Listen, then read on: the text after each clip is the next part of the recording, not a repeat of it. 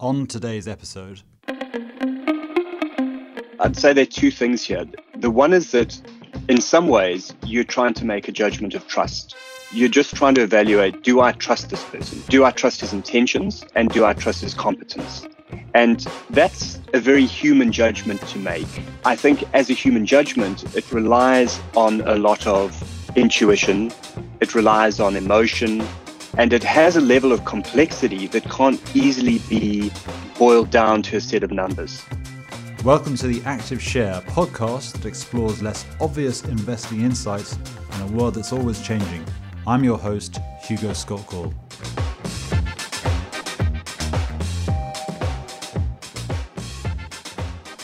Today, I'm delighted to have with me Tim Harkness, who is a performance psychologist who has worked with elite sports people and teams inside the English Premier Soccer League, the Indian Premier Cricket League, squash players, people in shooting, and he's also worked with investors in our industry. He has an upcoming book called 10 Rules for Talking. So we're going to talk about that and also the psychology of high performance teams and individuals. So, Tim, welcome. Thanks very much for having me. Also with me is Simon Fennell, a portfolio manager here at William Blair. So, Simon, hello to you. Hello. So, we've got lots to talk about, and therefore we need to get cracking. So, Tim, where I want to start with you is your book is saying that talking is very important, but and humans do a lot of it, but we're not very good at it. Why is that? Well, I think first of all, we are actually quite good at talking, but we're good at a particular kind of talking. So a lot of the time we find ourselves in agreement with each other. And a lot of the time we're discussing topics that are relatively low stakes. So we sometimes end up with an illusion that we are better at talking than we than we really are in some key circumstances. Because there are some key conversations where things get more difficult and we need to apply a more we need to take a more strategic ap- approach. And i think when when there's disagreement for starters uh, conversations get much more difficult. So this conversation right now there's probably not going to be a lot of disagreement and it's going to be relatively it's going to be relatively easy in terms of the actual conversation skills that it draws upon it may require us to um, have some knowledge of the subject, but that's not an actual talking skill. Uh, so, first of all, when there's disagreement, things get more difficult. Uh, secondly, when the stakes are high, uh, things get more difficult. And were something to happen and any of us to become emotional, all of us were to become emotional, uh, then the conversation gets dramatically more difficult. So, when you've got those three conditions, that's when we move out of the zone in which we can simply use our intuition or our automatic responses to a circumstance. And it means we need to start applying some, or generally, we're better off if we can start applying some strategy. So, we're quite good at talking when the stakes aren't too high or when too many of our inherent and innate biases don't get in the way. Is that what you're saying? That when it sort of feels relatively sort of low stakes or not too emotionally charged, we're fine. But any of those things begin to change we ourselves begin to change. And and i think quite a good one is disagreement. You know quite a key issue is disagreement because that triggers a whole lot of alarm generally. And then we have to try and pick our way through quite a delicate path to finding a solution because when there's disagreement we suddenly need to substantially in some ways change somebody's mind and that's quite a different objective from a normal conversation and at the moment, you know, if we're to take this conversation as an example, we're really going to be probably sharing ideas, uh, learning from each other. None of us are really significantly anticipating having our minds changed in some way. Um, whereas if we did have a fixed opinion on something and we were required to achieve consensus, that is a categorically different kind of conversation and, and it's much more difficult. Uh, you mentioned biases and you know, obviously the, the person who's most closely connected with bias is uh, Daniel Kahneman, the Nobel laureate uh, psychologist. And th- there's another psychologist who almost his philosophical adversary, G- Gary Klein. And Kahneman wrote a lot about the risks of bias. And Gary Klein was quite, he was quite interested in expert intuitive decisions. And coming from the sports world, the athletes that I work with a lot of the time are making expert intuitive decisions, which actually means that they're using heuristics often. So I, I think the thing with bias is that once again, well, not exactly bias, but with heuristic. And I think sometimes bias and heuristics get used almost interchangeably. And the point is that heuristics are biased when they're used in the wrong context. But a lot of the time, a heuristic is a shortcut to making a decision which actually tends to be accurate. So when we're having a particular kind of conversation, we're using heuristics, we're taking shortcuts to make judgments that actually allow the conversation to flow and allow us to to keep pace with the conversation and allow us to be creative and and even you know to share humor because humor is a shortcut to expressing an idea. But i think obviously the difficulty comes in when the heuristic is taken out of a context in which it was once useful and then that heuristic becomes a bias.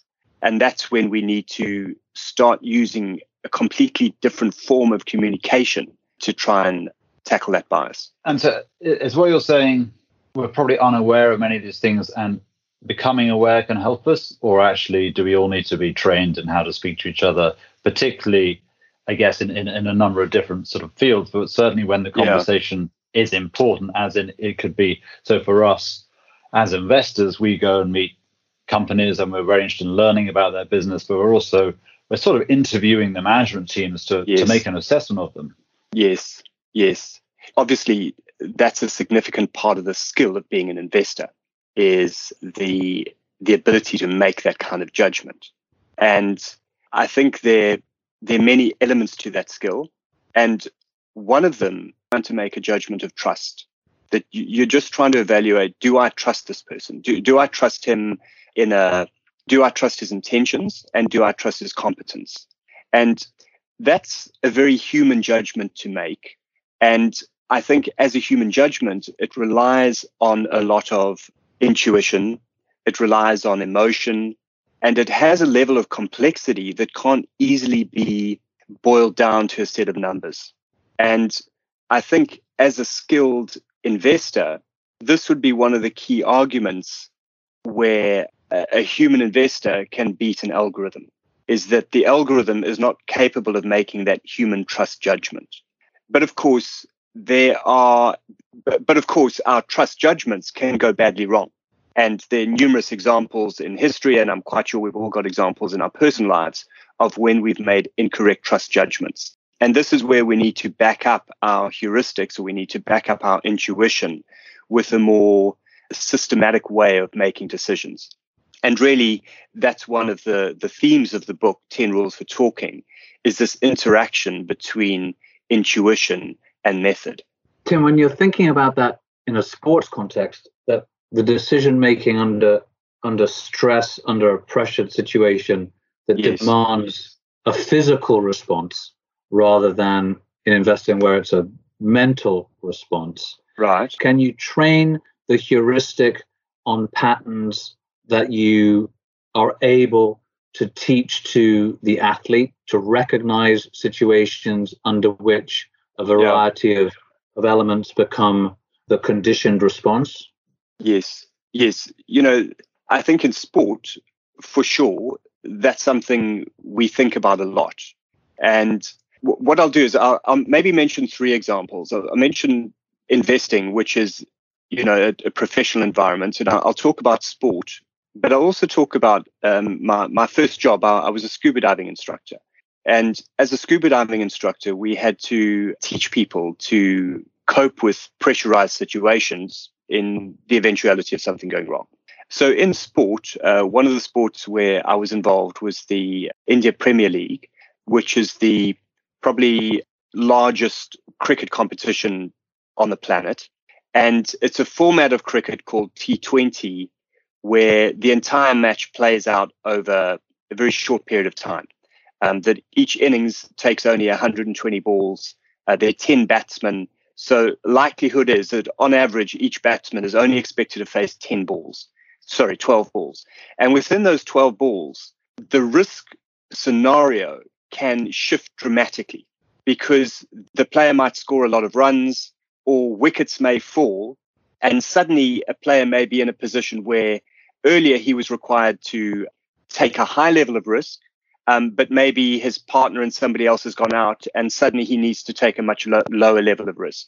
And I think for me, going into the sport, that was one of the things that I hadn't anticipated was that from a psychological point of view, the risk scenarios changed so quickly in that game.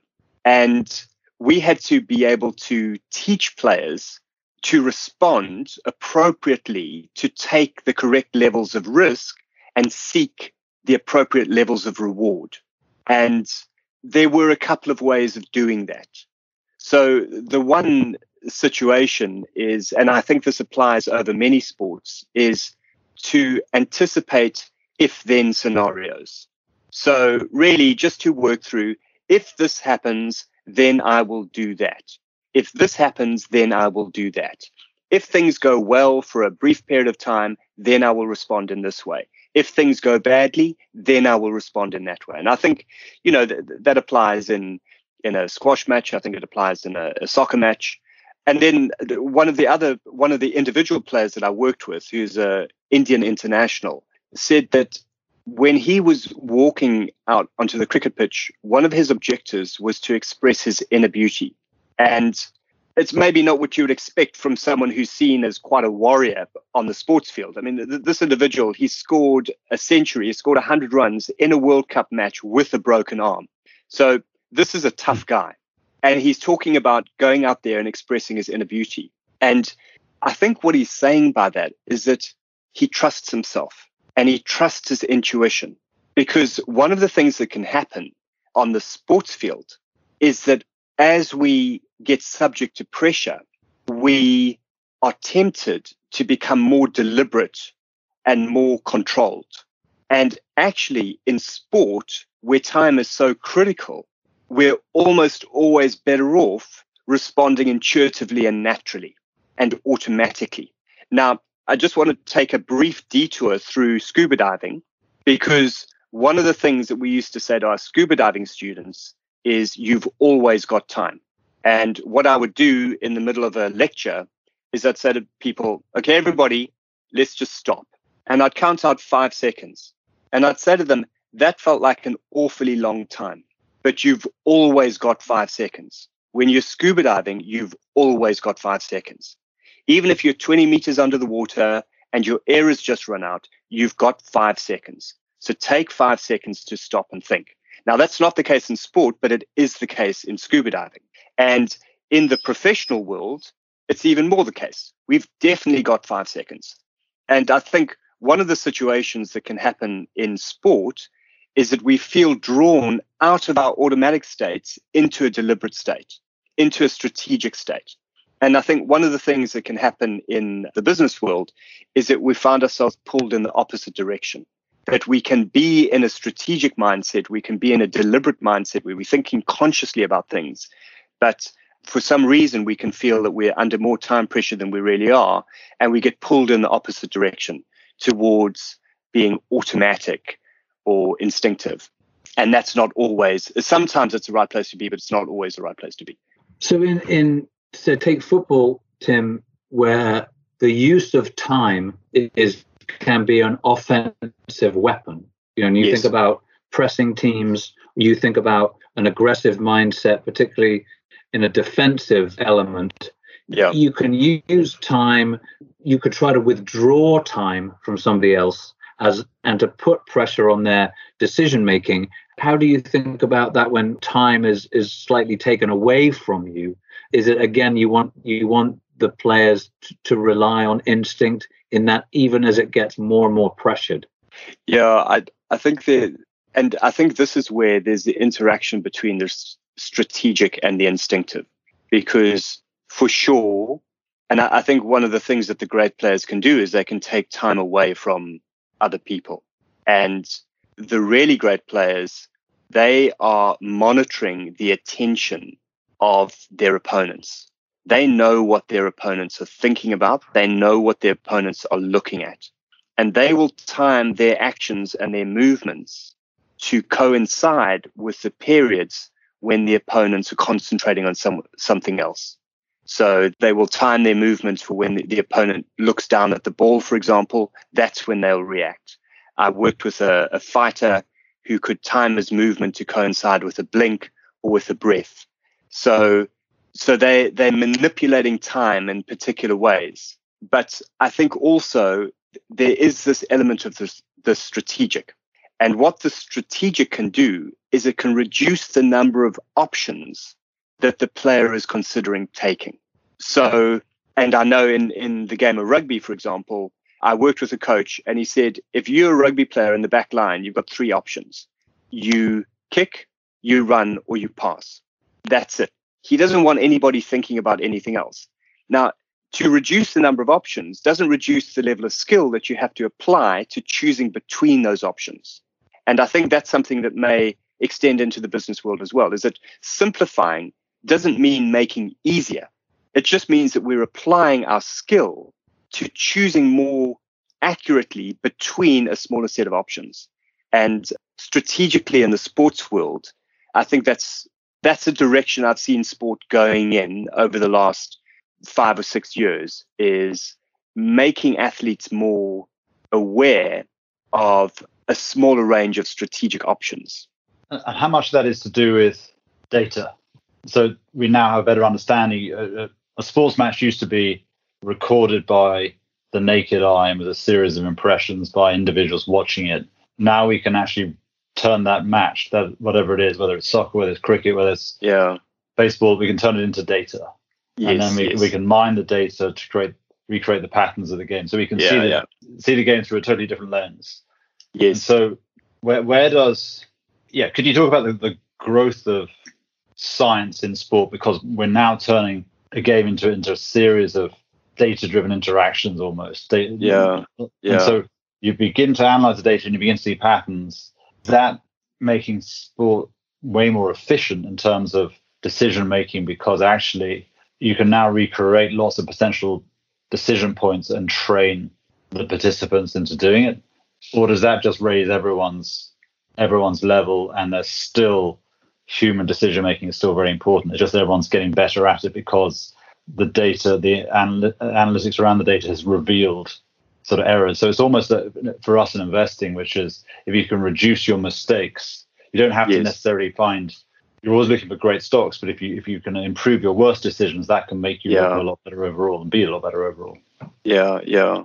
I think their different sports have different reveal themselves, or different sports are lend themselves to data analysis differently. And I think in general, the more unambiguous the feedback from an event, the more frequent the feedback from an event, and the more immediate the feedback from an event, the more effectively you can apply data to analyzing that event.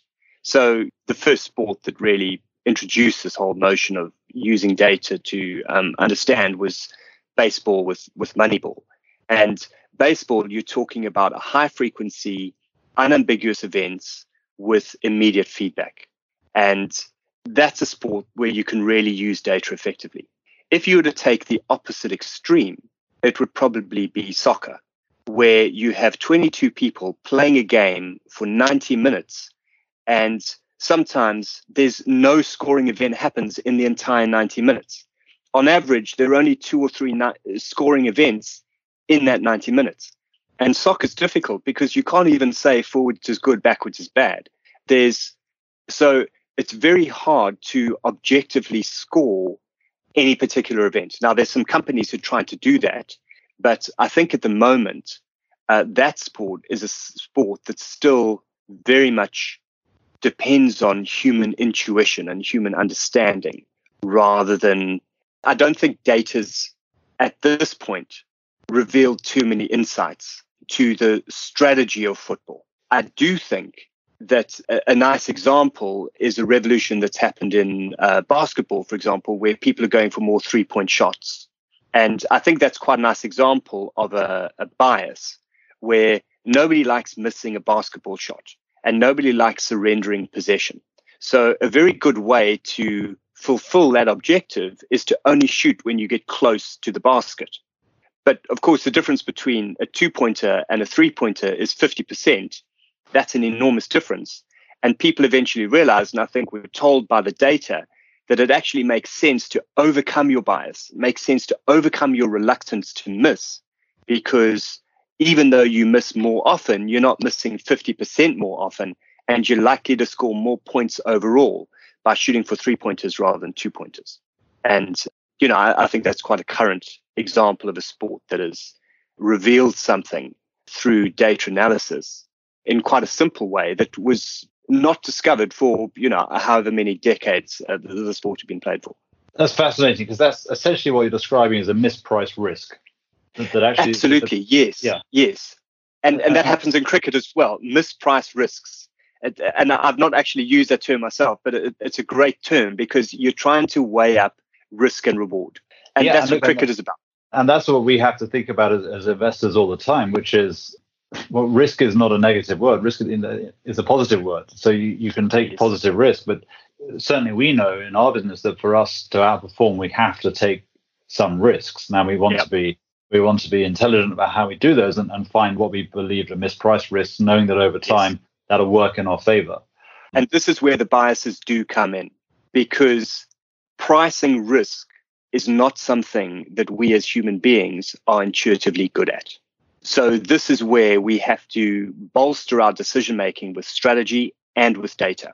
So as a student of psychology, a student of sports, and I guess now you're becoming a student of investing as well. Which, which sports do you think are most similar to investing, or other way around? Which, which yeah, investing most similar? I'm going with cricket, and I suppose we may have to apologise to American listeners. I don't know how much explaining we're going to have to do about cricket, but essentially, cricket is a game of of trying to score runs or points while trying not to be dismissed or given out.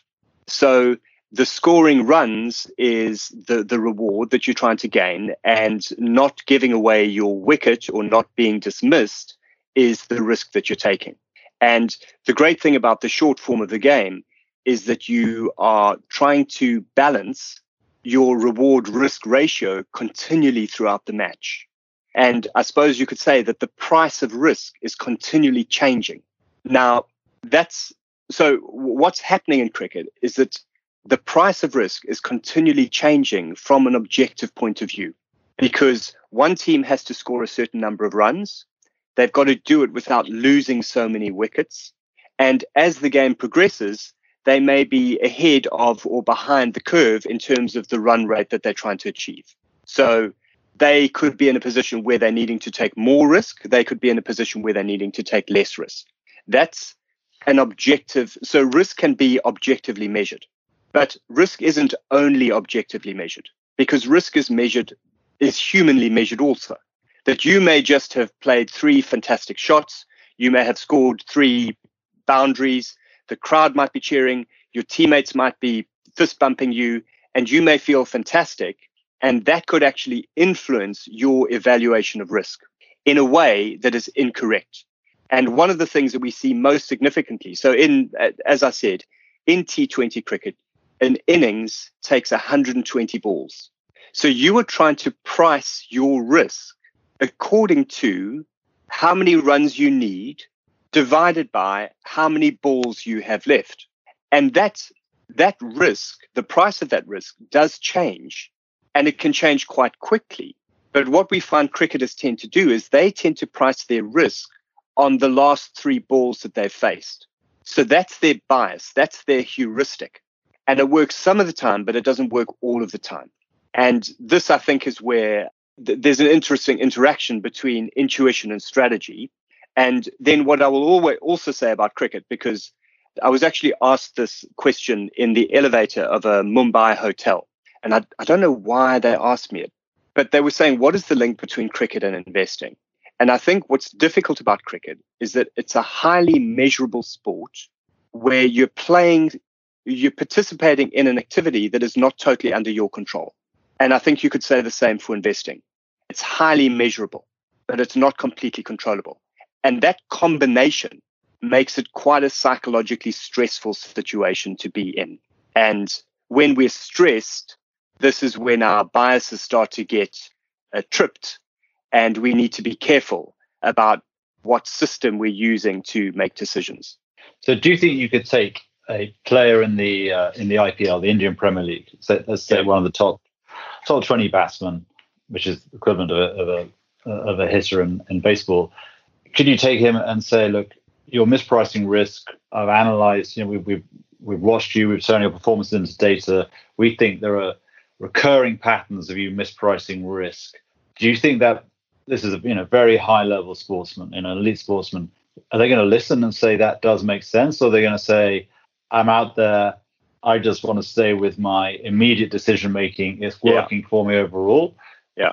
Because uh, the, the follow on to that question is if if you can show a sportsman, look, here's where you can add an extra X percent, where, yeah. where you're where you're you're not optimizing your performance by making a couple of decisions where you, you're, you're pricing the risk incorrectly. Either you're taking on too much risk too soon, or whether you're actually sort of un, uh, underpricing, whatever. So, do you think that's question one? The question two is does that then link to investing that actually you can show an investor here are some repeated error patterns you display yeah. and actually if we had if you, and if you had perfect data you can say to, to the cricketer when you, you get overconfident then you give away your wicket and you're out and it's over because you you've mispriced the risk because you you've got That's a recency bias and can you do That's the same it. with investors can you can you look at an investor and say actually with, with full data we can see when you're emotional and that could be due to some some investments going the wrong way for you, or it could yep. be something else. Your decision making. So we can identify when your decision making is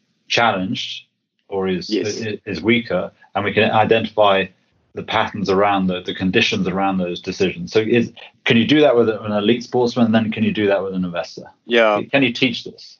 Yes. So I'll start by saying with some people you can't. Some people are fully committed to their approach and they're not interested in changing it. And these tend to be people who are moving towards the end of their careers. And to them, ironically, any form of change is a risk that they're not willing to take because they're saying, doing what I've always done has got me to where I am, and I'm not willing to risk that in any way. So I'm, I'm just not going to change anything. But what I found in cricket is that the vast majority of people are very interested in finding ways to improve. Now, one of the challenges is that when it comes to risk, we tend to be quite binary thinkers. We tend to think of just high risk and low risk instead of understanding that there are many degrees of risk.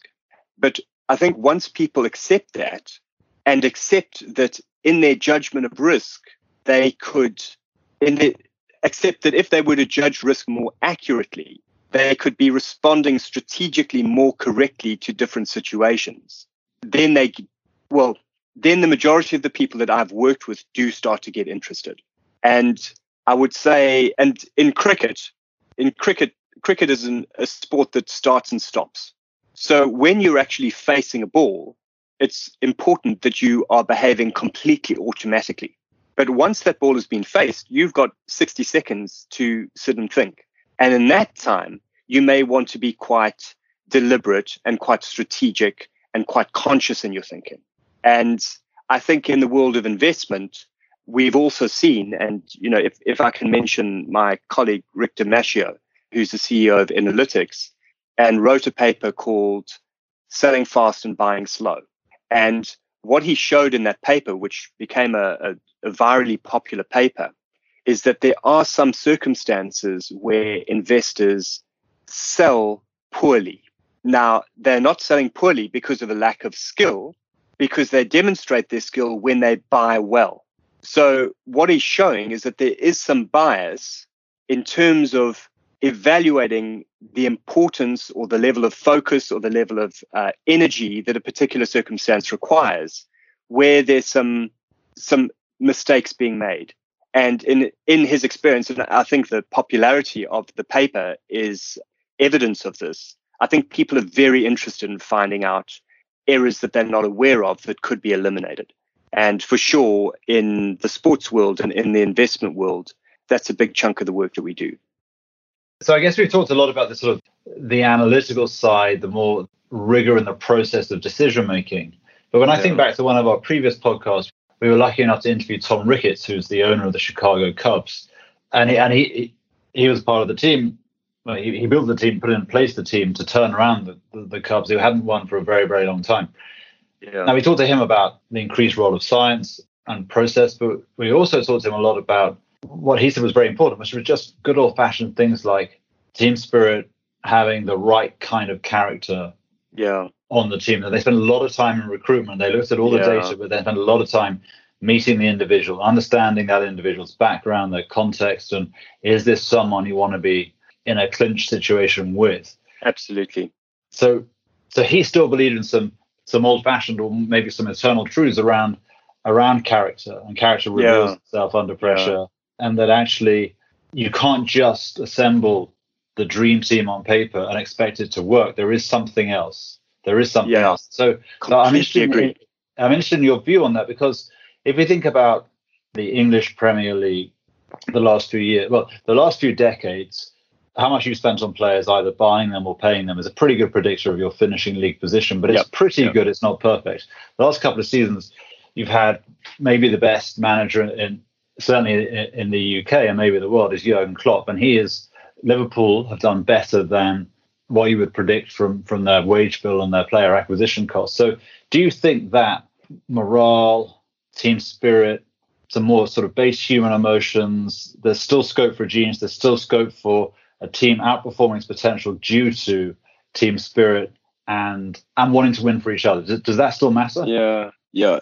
I'll answer that question with a personal experience. So I last year I got a call to go to India to work in IPL, like I said, with, with a team called the Delhi Capitals.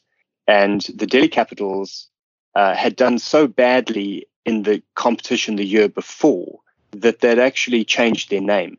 So they'd come last the year before, and this year they, would renamed, they'd, they'd kind of rebranded the franchise. And um, they asked me to get involved. And they also had a coach called Ricky Ponting, who is one of the top five all time run scorers in the sport of cricket.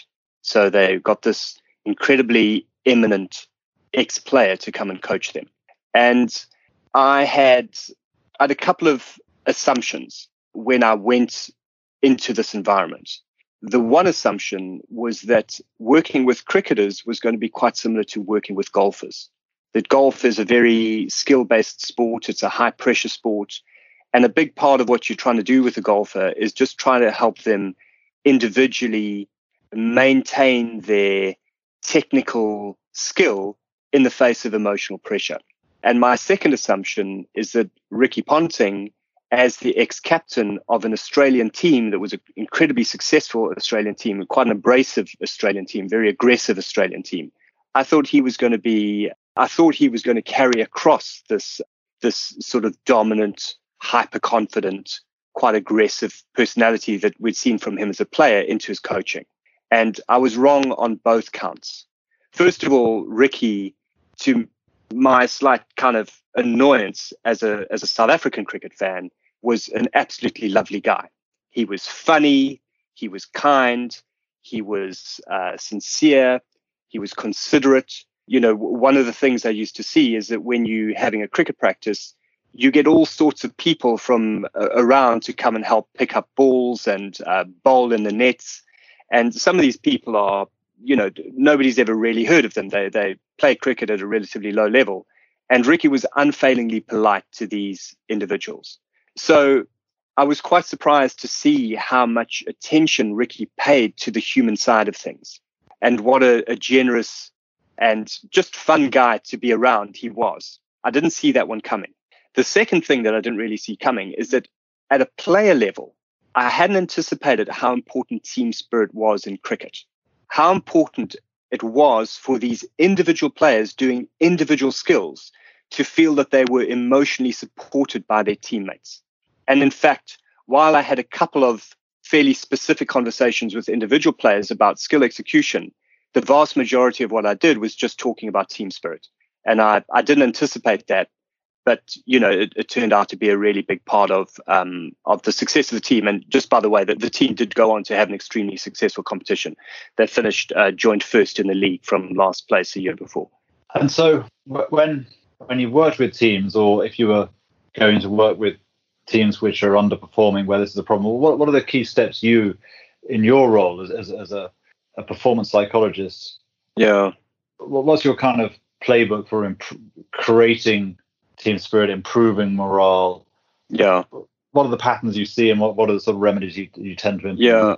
Well, I think similar to investing, the one thing I'd want to look at is what errors are being made, because sometimes there are obvious errors that are actually quite easy to fix. And you know, in in my book Ten Rules for Talking, there are there are strategies that I think can be applied to set plays, like team meetings, like individual interactions between peers, and interactions between a boss and a and a and an employee. So I think for starters, uh, there are some errors that are easy to spot and to pick up. And I think also one of the features of many errors that we make is that they are repeat errors. So if I'm playing tennis and I've got a bad backhand, I'm going to make a lot of mistakes on my backhand. It's a repeat error. And I think the same applies to our professional interactions, our professional personal interactions in the workplace, is that if we lack a technique or if there's something that we're not good at, or if we have a particular bias that gets triggered too easily, these will tend to be repeat errors. And in some ways, a repeat error can feel overwhelming to try and fix because you think, well, I'm just getting this wrong all the time. But the fact that it is repeated means that there is an opportunity for improvement and you get to practice it again and again. So I do think that's the one thing is um, to look for errors. The second is to think about strategies that can be applied to situations that recur. And this is a great thing is that we get the chance to practice. But you know, something else that I think is really important is that we do have a chance to, we need as human beings, we need a chance to talk about what matters to us. We need a chance to talk about our values. And, you know, I think this is something that in, in this current climate where we're sitting in three separate rooms, connected only electronically, I think we're going to need to work quite a lot harder to actually build shared values and build a sense of supporting each other and wanting the best for each other. Because I think as human beings, naturally, we respond very well to physical uh, physical proximity. You know, my cousin has a saying: "It's very hard to continue to hate somebody after you've met them." And what he means by that is that when we get close to people, we tend to like them because we're social beings. And I think some of that may just be hardwired. And, and that's one of our heuristics is that if I'm close to somebody and I'm safe with that person, I like that person. And in this coronavirus environment, we've lost some of that. And we're going to have to work harder to make sure that we're building those emotional connections and we're building the, the social and the team connections that generally happen around uh, shared values and shared interests. And I think for sure, that is a challenge in any environment, but it's a particularly a challenge in this environment. Okay, well, Tim, I want to say thank you for giving us so much time. It's uh, it's a shame we're not doing this in person. Yeah, we're still under lockdown, so we can't. Um, but, but, but, but, exactly. But thank you very much. We we covered a lot of stuff, important stuff, and all very good. So thanks very much for taking the time. So it's thank you from me. And from me too. Thank you, Tim. Yeah. So, well, thank you, Hugo. Thanks, Simon. Very, very nice to be here, and yeah, look look forward to talking again. Thank you for listening to today's episode of The Active Share. To hear additional insights from William Blair Investment Management, visit us at blog.williamblair.com. The Active Share is available on iTunes, Stitcher, Google Podcasts, and TuneIn. For questions, comments, or topics you'd like to hear discussed, email us at podcastim at williamblair.com.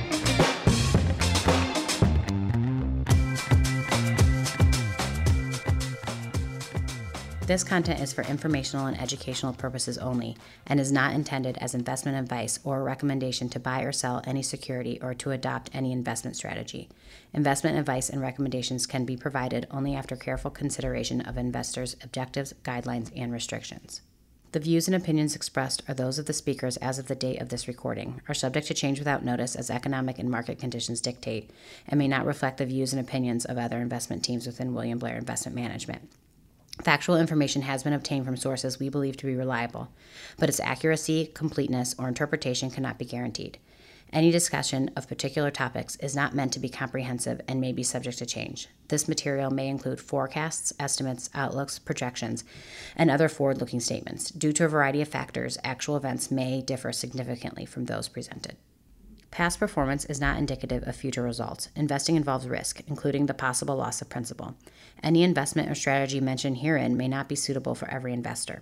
References to specific companies are for illustrative purposes only and should not be construed as investment advice or a recommendation to buy or sell any security. William Blair Investment Management may or may not own any securities of the companies referenced. It should not be assumed that any investment in the companies referenced was or will be profitable.